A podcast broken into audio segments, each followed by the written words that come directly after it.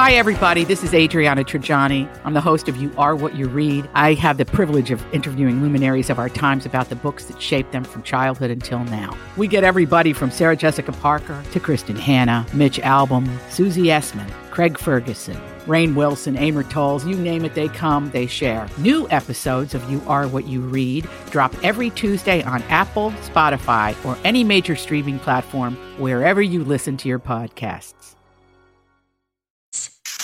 New, new information, please. This is a My Talk Dirt Alert update. A quick look at what's happening in entertainment I'm gonna need everything, all the info you got. on My Talk. My Talk. Come on, you guys, give me all the dirt. dirt. Director Brian Singer is facing new allegations published in The Atlantic today that he engaged in sexual misconduct with underage boys. In the report, four men allege that Singer had sexual encounters with them when they were teenagers in the late 90s.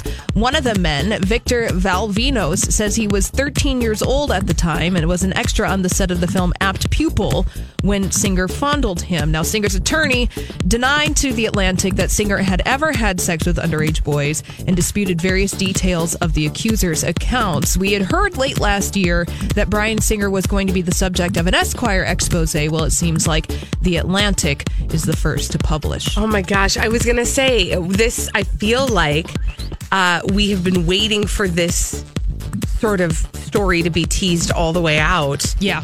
and here it is. Well, Yeah. we'll have to read that. It's a pretty extensive piece.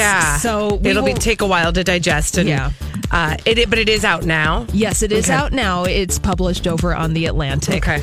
And Alec Baldwin, Baldwin pleaded guilty today to harassment and agreed to take anger, anger management classes over his parking spot blowup with a Manhattan motorist. Remember that? That happened last year. Uh, Alec Baldwin, he made a brief appearance in court today to resolve the November scuffle. Baldwin pleaded guilty to second degree harassment, which is a violation, and he's going to pay a $120 fine. Interesting, because didn't he right away sort of behave as though we had blown it all out of proportion? Yes. Okay, yeah, just checking. Yeah, all right. Yeah, that's very all. good. All right. Carry on. As you were.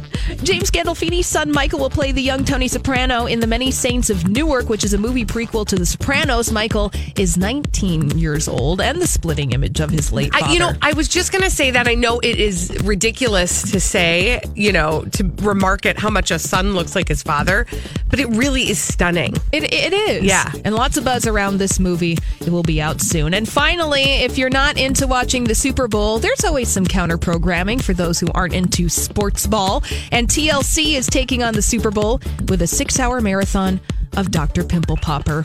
Okay, nope. Um, I will be watching the Kitten Bowl. you Your other counter programming option. exactly. No, doppel- Dr. Uh, Colleen, I'm surprised that you don't Oh, like Dr. I Pimple cannot. Popper. That's like a bridge too far for me. really? Yeah, it's the oozing and the Oh. weeping that I can't handle. Okay. No thanks. I don't do gross. I don't do that kind of gross. Surprising. I yes, I get how that would be surprising. All right. Well, that, that's oh all the dirt this hour. For more everything entertainment, be sure to check out our website. It's mytalk1071.com.